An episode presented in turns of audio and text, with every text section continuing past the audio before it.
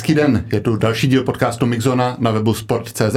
Od mikrofonu vás zdraví Michal Osoba a já u nás ve studiu vítám Maxima Habance, doufám si říct nejvýraznější osobnost české skateboardové scény. Maxime, vítej u nás, děkuji, že jsi přijal pozvání. Děkuji moc za pozvání, jsem rád, že tady můžu být tvůj život je spojený se skateboardingem v mnoha rolích. Ty jsi závodník, máš eh, obchod se skateboardovými věcmi, eh, jsi organizátor, natáčíš videa. Já bych možná začal u té role organizátora, protože s ním máš hodně čerstvou zkušenost. Ty jsi uspořádal závod Red Bull Steep Street eh, v Kostelní ulici v Praze. Povedlo se? Spokojený s tím, jak to dopadlo? Uh, já jsem nadšený. Jako na závodě jsme měli snad 4000 diváků, což u skateboardingu není úplně normální. Ještě jsme ten závod vlastně zorganizovali úplně v centru města, zavřeli jsme ulici Kostelní, jezdili jsme z ní dolů a bylo to vlastně takový jako naprosto nový koncept. Měli jsme i nový závodní formát, kdy jsme to hodnotili ty jezdce trošku jinak než normálně.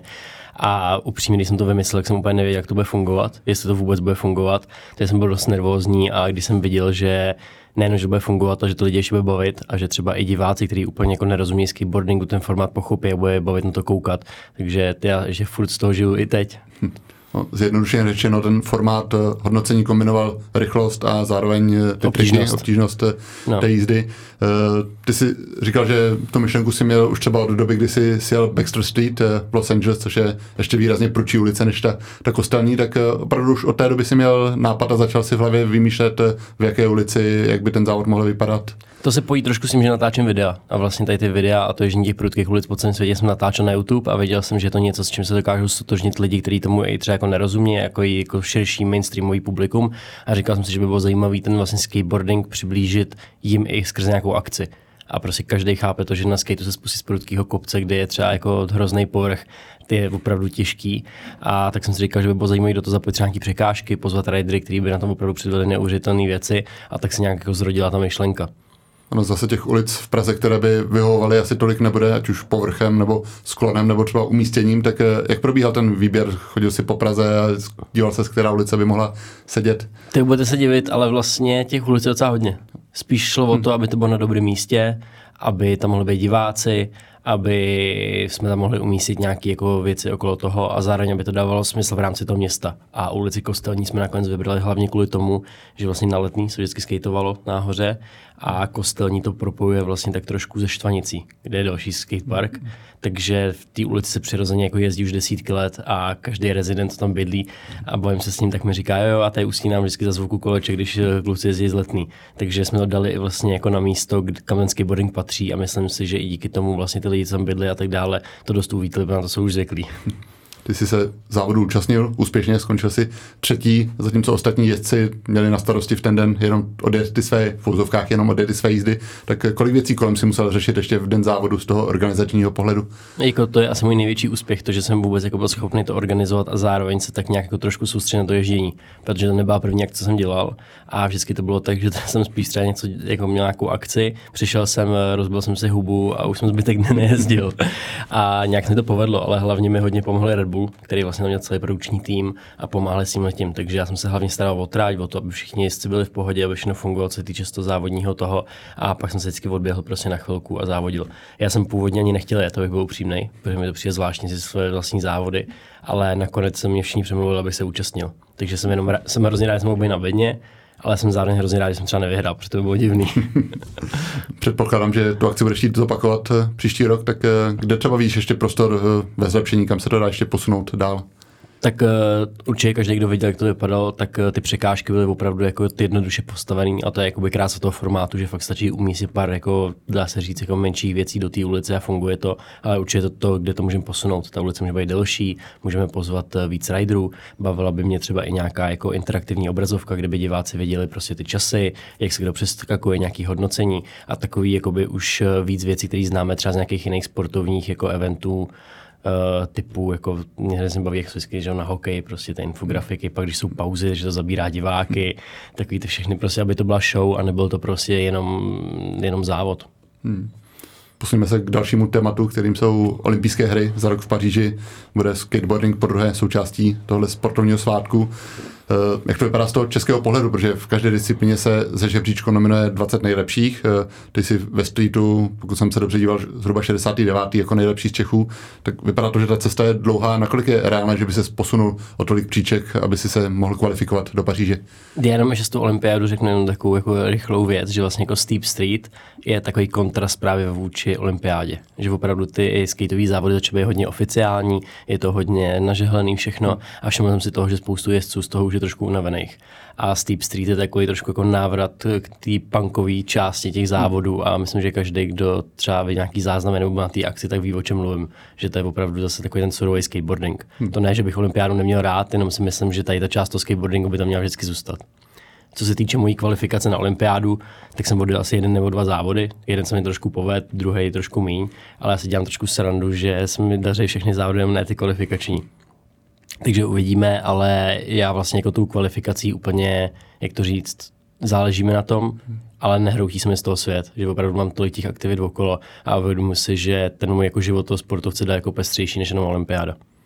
Je to třeba jiné než před třemi lety, kdy se bojovalo o Tokio, tehdy ty jsi měl dobře rozjeté, pak vlastně poslední závod byl mistrovství světa v Římě, které si tolik nepovedlo a tím si přišel o možnou účast, tak tehdy si se k, olympiádě, k té olympiádě upnul třeba víc, víc tě to mrzelo, nebo si to pořád bral, že by to byl takový bonus k té tvé uh, snowboardové, skateboardové kariéře? Uh, spíš jsem to bral, jako hodně jsem se tam zakládal, hrozně jsem tam chtěl a přijde mi, že i ten tlak, který jsem na sebe vyvinul, potom mohl za to, že ten poslední závod se mi nepovedl takže teď to beru spíš jako už víc eh, easy a říkám si, že třeba když to nebudu tolik tlačit, tak třeba ten se nepovede žádný závod a pak třeba ten poslední, jo, já nevím. Ale už jako nechci se dostat do té fáze, že prostě každý den vstanu a budu mít v hlavě ty jenom prostě kvalifikaci na olympiádu a budeme prostě z toho, nebudu si kvůli tomu užívat život. Protože já nevím, jestli to jako si lidi dokážu představit, ale ono, když ta olympiáda jednou za čtyři roky, víte, že ta kvalifikace probíhá třeba dva roky v kuse, do toho tam přišel covid a tak dále, tak to bylo fakt jako takový jako tlak, který si člověk ani neuvědomuje. No. A už s ním nepotřebuji procházet znova úplně. Hmm, díky olympiádě možná skateboarding objevila i řada lidí, kteří ho třeba tolik neznali v té sportovní podobě a možná je zaujaly ty výsledky hlavně mezi ženami, kdy třeba nastupních vítězů ve streetu těm dívkám, které vítěze bylo mezi 13 a 16 lety, tak eh, čím se to vysvětluješ? Eh, člověk by řekl, že skateboarding eh, je třeba zkušenosti, je třeba, aby člověk si ty triky zažil a najednou tam uspějou takhle mladé holky, či, čím to je? Je to, je to běžné v tom skateboardovém světě v současnosti? Ono záleží na disciplíně. Potom zase, když se podíváme na to startovní pole jako mužů, tak tam může vidět, že ten věk je opravdu hmm. jako 25 a vejš, jako u těch, co třeba dosáhnou na ty medaile a tak dále. A u těch holek si to vysvětluji tím, že to hodně způsobí tím, že vlastně ty malé holky nemají ještě tolik strach. A třeba v tom bazénu, kde právě vyhrávají a tak dále, tak to není, není tolik o síle a tak, ale fakt jako o tom prostě, jak člověk dokáže pro ten rádius, vymyslet si tu sérku a tak dále.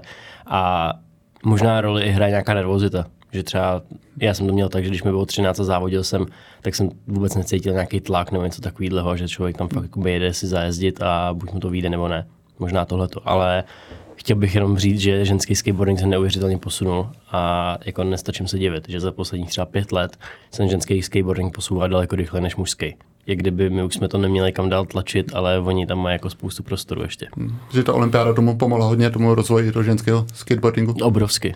Myslím si, že jako dokonce i víc než celkově jako skateboardingu, že hmm. fakt holky neměly úplně jako stejné podmínky, ať už na závodech nebo na trénování a tohle to jim strašně pomohlo jsem mluvil o tom, že ti ty mladé jezdkyně nebo ti mladí jezdci, že, že nemají tolik strach, tak eh, víš to třeba občas na sobě, to je 31, že třeba když prostě závodíš proti těm klukům, kterým je 17, 18, že jdou do všeho po hlavě, zatímco ty si to vemeš trošku víc nadhledu, možná seš opatrnější, nejdeš do takového rizika třeba. Já, já bych řekl, že zase s tím pra, jako strachem umím nějak pracovat. Že když jsem byl mladší, tak jsem z něčeho měl strach a třeba bylo těžší ho pro mě překonat a tak dále. A dneska už prostě mám takový ty svoje jako rovnice, jak prostě to překonat, jak k tomu přistupovat a tak dále.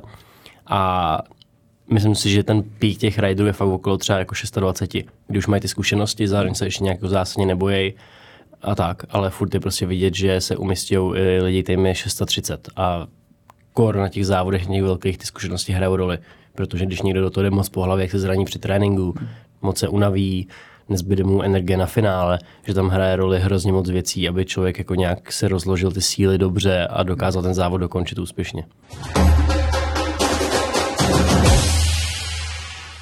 Jsem mluvil o tom, že ta skateboardová scéna možná malinko se rozdělila právě jednak s směřováním k olympiádě, jednak trochu návratu ke kořenům, tak jak to mezi jezdci jsou třeba jezdci, kteří vysloveně ten olympijský koncept odmítají a snaží se jezdit jenom tyhle ty závody, které nejsou tak svázané těmi regulemi? Já to vždycky jako ze srandy přirovnávám normálně třeba k cyklistice nebo k lyžování. Prostě jako chodí si zaležovat a zajezdit na kole i lidi, kteří vůbec nemají ponětí o tom, že jsou nějaký závody. A stejně je to na skateu. Jsou prostě ty jezdci, kteří chodí jezdit, baví je to, natáčí si videa a vůbec se nějaká olympiáda nezajímá, neřeší to. Hmm. Ale samozřejmě každý, kdo závodí, tak už potom přirozeně trošku tíhne k tomuhle. Hmm. Já si myslím, že fakt jako v obě ty stránky k tomu patří, že ta olympiáda úžasně posunula prostě i ten přístup těch jezdců, že si dávají víc eh, pozor na to, jak se o sebe starají, jak trénují a tak dále, to posouvá ten skateboarding, ale baví mě to potom, když to je zpátky na tu ulici. Hmm ty jezdíš na prkně nějakých čtvrtstoletí, možná už od, od svých pět, pěti let. Tak eh, v čem se znamená největší posun ten skateboarding? Je to tak, že ta, řekněme, amatérská složka, že ta zůstává jakoby stejná, že pořád to dělají lidi stejně pro zábavu, ale ta profesionální se trošku posunula, že možná ty nůžky se rozevřely mezi těmi amatéry a těmi, řekněme, opravdu špičkovými sportovci? To určitě jako obrovsky. A prodloužila se vlastně i ta kariéra těch lidí, to, jak dlouho dokážou jezdit, jak dlouho se dokážou zlepšovat a tak dále a možná i taková jako poloamatérská, abych řekl, že se hrozně posunula. Že ty poloamatéři dřív opravdu jako neřešili, já nevím, stravu, cvičení a tak dále. A teď vlastně jako každý, kdo chce jezdit nějak delší dobu a prostě aktivně skateovat, tak si uvědomuje, že pro sebe musí něco dělat. A to je super. Další věc, co se ohromně posunula, jsou nějaké podmínky pro skateboarding, že si víc skateparků, je kde jezdit, ale i hlavně jako vnímání lidí. Tady jsem začínal jezdit a byl jsem na základce, tak jsem pro učitelky tam byl totální vyvrhel a jenom kvůli tomu, že jsem měl skate ve škole, tak jsem pokaždé dostal pětku. A doufám, že už to dneska, dneska není. Um, Mění se třeba to, že vím, že jsi dřív říkal, že třeba ve skateboardingu není běžné mít trenéra, že každý si tak nějak řídí ten, tu svoji přípravu sám, že dneska už se rozrůstají ty realizační týmy, že ty topěvci mají kolem sebe trenéry zdravotní zabezpečení, nebo možná i mentální kouče. Je tohle takový posun? Určitě. Samozřejmě jako asi všem je jasný, že v Čechách je to trošku jiný než třeba ve Francii nebo v Americe. Tam je to samozřejmě daleko dál. Ty realizační týmy jsou obrovský. A když třeba potkáváme nějaký třeba francouzský nebo americký tým, tak toho realizačního týmu je tam víc než těch jezdců. Samozřejmě tady v Čechách je to trošku naopak. Závidíš jim nebo ti naopak vyhovuje, že si to může říct do značné míry sám veškerou přípravu a nemusíš se spolehat na právě realizační tým. Neřekl bych, že jim závidím. Já jsem rád, že jenom vidím, že to někde funguje jinak. Vidím, že třeba pro ty mladý jezdce je to benefitem, že se opravdu můžu soustředit jen na ten závod, nemusí řešit nic okolo toho, ale já jsem fakt zvyklý na to fungovat sám a myslím si, že by mě to spíš rozhazovalo. Na druhou stranu, ty se kromě tréninku věnuješ uh, fyzioterapii, chodíš do posilovny, asi tak nebylo úplně dřív v těch začátcích běžné, tak bereš to jako takové nutné zlo, co patří k té, té přípravě, nebo tě ta posilovna baví? Já bych vůbec neřekl, že zlo, jako je to vlastně skvělý, ale jenom si pamatuju doby, kdy jsem začínal cvičit s nějakým jako třeba osobním trenérem ve fitku a tak, když mi dával nějaký základy, tak eh, mě se všichni smáli, že jako v tu dobu to vlastně v Čechách a v Evropě, co se týče jako skaterů, nebylo úplně běžný a vím, že jsem byl za takového, jako že hej, ty chodíš si zvedat si co to je, když máš být ve skateparku a padat a uh, teď jsme tady o pár let později a vlastně ty lidi, co jsme smáli, tak už moc nemůžou jezdit a já jsem furt v pohodě, vím, že budu dlouho ještě desítky let jezdit. Hmm. Čemu to pomáhá? Si nepotřebuješ úplně mít svaly, ale spíš nějaký ten střed těla, aby držel pohromadě, nebylo tě záda, tak je to spíš taková jako prevence? No, hlavně jako je to fakt, já nevím, třeba 12 let zpátky, když jsem jako začínal zapojovat fakt nějaký cvičení ke skateboardingu a tak dále a v tu dobu se moc jako ani nevědělo, co a jak dělat, jako co mi vlastně pomůže, co ne věděli jsme něco třeba od snowboardiáků nebo od surfařů, kteří v tomhle tom byli po mě trošku dřív než skejťáci, ale bylo to takový, že jsem třeba nabral dvě kila svalů, najednou jsem zjistil, že se mi nejezdí tak dobře, tak jsem zase schazoval, pak jsem hodně strečoval, jsem zase zjistil, že jsem moc uvolněný a furt to bylo takový jako vlastně, co funguje, co ne a přijde mi, že po těch letech už jsem se našel nějakou jako ideální, ideální balans. Těžký taky je vybalancovat to, jak moc eh, se cvičí a jezdí že třeba mě vyhovuje to víc cvičit v zimě a pak jako vždycky říkám, že léto už jedu tak trošku na dluh a jenom to jako odjezdím a pak to se nacvičím v zimě. Že hrozně blbě se cvičí a jezdí najednou. Když se díváš na tu českou skateboardovou scénu, tak eh, jak se mění ten počet lidí, kteří eh, na skateu jezdí? Tuším, že asi byl nějaký boom po revoluci, tak eh, teď třeba ten počet lidí, dětí narůstá nebo je stejný, nebo dokážeš ze svého pozorování odhadnout, jak se mění ta základna u nás? Je vlastně obrovský boom byl asi tak jako 2000 rok. Takový to období Tony Hawk, ty hmm. hry a všechno. Tak, a to jsem já to si pamatuju a trošku si to idealizuju. A potom další boom, to možná by nikdo nečekal, byl, když byl covid protože vlastně skateboarding byl tak trošku jako jediný sport, co byl povolený. Hmm. Skateparky se oficiálně nezavřely a pokud člověk měl roušku, tak mohl jezdit jak chtěl. A to bylo fakt jako krásný období, kdy my jsme jako všichni jezdili venku, ve skateparcích a tak dále. A já jsem to viděl i jako vlastně tím, že prodávám skatey, ten v těch prodejích. Že najednou my jsme jako neměli co prodávat, protože to lidi prostě skupovali úplně ve velkém, protože fakt nic se dalo bylo skateovat. Jezdil jsi v roušce taky, že asi to úplně neschoduje s tou pojetí svobody skateboardingu, tak zvládl to? Ne, jako z začátku jsme jezdili v roušce, protože jsme věděli, že jsme byli ve skateparku, takže když jeli okolo policajti, tak měli jsme roušky, tak nás nechali být, ale samozřejmě po chvíli už to člověk jako dával pod nos nebo něco takového, když jsem vzpomenu, že jsme prostě, jsme byli dva ve skateparku, jezdili jsme v roušce, tak je to docela vtipný. Eh, mění se za ty roky, co jezdíš, eh, prkna, ať už materiál nebo tvar, nebo, nebo zůstávají podobný a tam se nedá moc vymýšlet? To je vlastně docela vtipný, protože ty prchna jsou stejný už tak jako 30 let. To je vlastně sedm vrstev kanadského javoru slepený lepidlem a vytvarovaný do toho tvaru. A tady ta deska prostě ty má nejlepší pružnost, nejlepší vlastnosti a pokaždé, když přijde někdo s nějakým, jako, nějakou inovací nebo že tam dá novou vrstvu, tak eh, se nesetká s úspěchem. Kolik máš doma prken, kolik jich používáš na ježdění? To já za rok spotřebuju tak 24 prken, Spotřebovat znamená to, že úplně jako se zničí? Ne, nebo? ne, ne, vůbec, že oni třeba trošku ztratí tu pružnost, nebo na nich tak jako dobře přestanou držet nohy a je to taky, že si namontuju prkno před závodem nový. Ale většinou je to tak, že ho dám nějakým klukovi, a pak se mi stává, že třeba o rok později přijdu do Bratislavy a vidím, že tam někdo má moje prkno starý. Takže ty prkna potom žiju svým dalším životem a vydrží daleko díl, jenom je to to, že jsem rozmazlený a měním se. Hmm. A doma, já nevím, já mám tak mám jak 20 prken, který mám třeba jako vystavený nebo schovaný a něco pro mě znamenají. Poznáš, když jsi v Bratislavě, že to bylo tvoje prkno, máš k němu takový vztah, že přesně poznáš mezi ostatními, když se na něm jezdil ty? Poznám, protože vlastně já tam mám nálepky svých sponzorů a třeba Red Bull nálepky mají jenom ty jezdci. Hmm. Takže když vidím tam nějakou ošoupanou úplně mega starou nálepku, nebo vím, že to bylo moje prkno. Takže to je docela vtipný. Hmm takový tvoje moto nebo myšlenka, co často zmiňuješ, je, že chceš posouvat své hranice, nebo asi to obecně myšlenka toho sportu, tak eh, v čem třeba ještě teď vidíš v téhle fázi kariéry nějaký prostor pro posunutí, co bys ještě chtěl dokázat? Tak uh, mě, furt, mě vlastně vždycky bavilo jako představit ten skateboarding lidem. A myslím si, že třeba ta akce jako Red Bull Steep Street byla naprosto jako ideální příležitost. Uh, ideální příležitost jsou taky další videa a dělat to čím dál tím větší. Jsi zmínil, že ve skateboardingu se točí víc peněz, teď třeba i díky olympiádě. Kdyby ty si v uvozovkách jenom jezdil, tak užil by si se skateboardingem, nebo jak tomu nutný právě uh, ty další aktivity navíc, jako je právě natáčení videí, vlogů, obchod a tak? Já myslím, že ve skateboardingu se hlavně točí víc peněz díky lidem a ne díky olympiádě, že prostě lidi začali věnovat skateboardingu pozornost, začali bavit. I třeba generace už lidí, co dřív skateovali, tak mají děti a prostě ta scéna roste, což je skvělý. Jenom teď nevím, jak pokračovala. Ta, ta otázka byla, jestli by se dalo uživit v českých podmínkách jenom jo. ježděním bez těch dalších aktivit. Jo, okolo. ježděním asi by se dalo, ale musel by se člověk fakt jako dostat na úplně jako top světa, podle mě jako třeba top 10. A myslím jako uživit dlouhodobě, když bych to třeba srovnal s nějakými jinými sportovcemi nebo tak, ale nevím, asi jediný, kdo mě napadl, se kdo teď zvládne uživit je Rešotury, který je vlastně ze Slovenska, má velký šance na olympiádu a ten opravdu jenom jezdí. Hmm ty vlastně videa natáčíš od velmi útlého věku, vlastně od skoro svých, eh, svých začátků. Si populární sérii Skate of Mind, tak eh, tím, že jsi procestoval s prknem skoro celý svět a už to natočil hodně, tak měl jsi nějakou tvůrčí krizi, že jsi si říkal, tak už jsem skoro všechno jako těm lidem ukázal, tak o čem bych měl ještě natáčet, nebo pořád máš nápady, co dalšího přidat? Hm, tak ta doba se furt zrychluje, takže to obsahuje potřeba čím dál tím víc. A teď mám třeba už asi tři měsíce pauzu, jsem nic nenatočil, protože jsem nějaký pocit, že se potřebuji soustředit na jiné věci, jako je třeba ten závod a tak dále. A přijde mi, že ten, tu pozornost, kterou jsem schopný jako věnovat těm svým věcem, jenom jako nějaká a občas mi to ty videa berou. Takže spíš se snažím tak jet na nějakých různých vlnách, že jednu dobu třeba natáčím víc, když mám na to náladu, pak zase míň, podle toho, jak se to hodí opravdu. Takže si pánem svého času, své tvorby není žádný tlak od sponzorů, partnerů, že by ti říkali, hele, už zase by to chtělo něco natočit?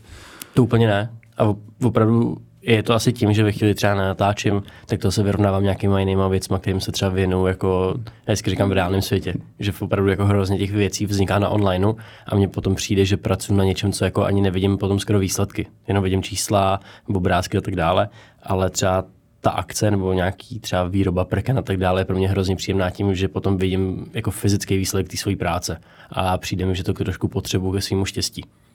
Mimochodem tvojí partnerkou je Naomi Adachi, která je také velmi úspěšnou influencerkou, tak je třeba ona ti může naskytnout nějaký nový náhled na to, jak prezentovat skateboarding třeba ze svého pohledu, že trošku rozšíří ti obzory po této stránce, nebo bavíte se o té, řekněme, profesní části těch vašich kariér? Jo, to určitě hlavně u něj je hrozně hezký, že má jako hrozně, jak to říct, jako pro něj skateboarding je jenom zábava a nevidí žádný jako ty věci, jako ty stresy zatím, nějaký ty prostě věci okolo závodu, financování a tak dále. A je to pro mě jako, jako hrozně svěží pohled, který mě baví vidět a přijde mi, že mi tak trošku jako vrátila i hrozně radosti do toho mého ježdění. Že najednou prostě ty jadu jezdit a přijde mi, kde by mi bylo 17.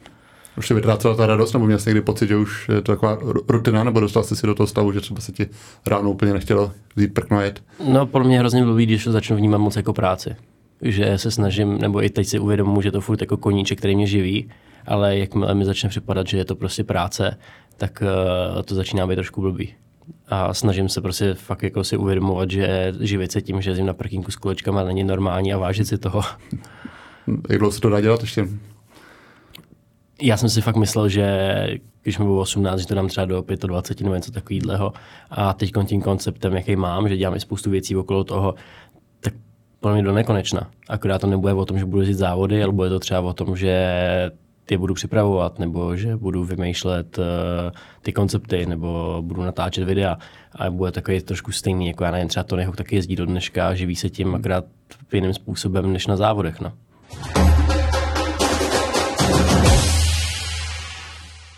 Se ještě oklikou vrátím k, k tomu sjezdu v Baxter Speed. Uh, tušíš, jakou rychlostí jsi zhruba, nebo dohneš, jak rychle ty jo, vůbec. Hm. Vůbec, ale jako upřímně si nedokážu představit, co by se stalo, by v tu chvíli spadlo, protože to by muselo být třeba jako 60 nebo něco takového. A on vlastně největší rozdíl ještě je to, že já to jdu na normálním skateu, na kterém děláme triky.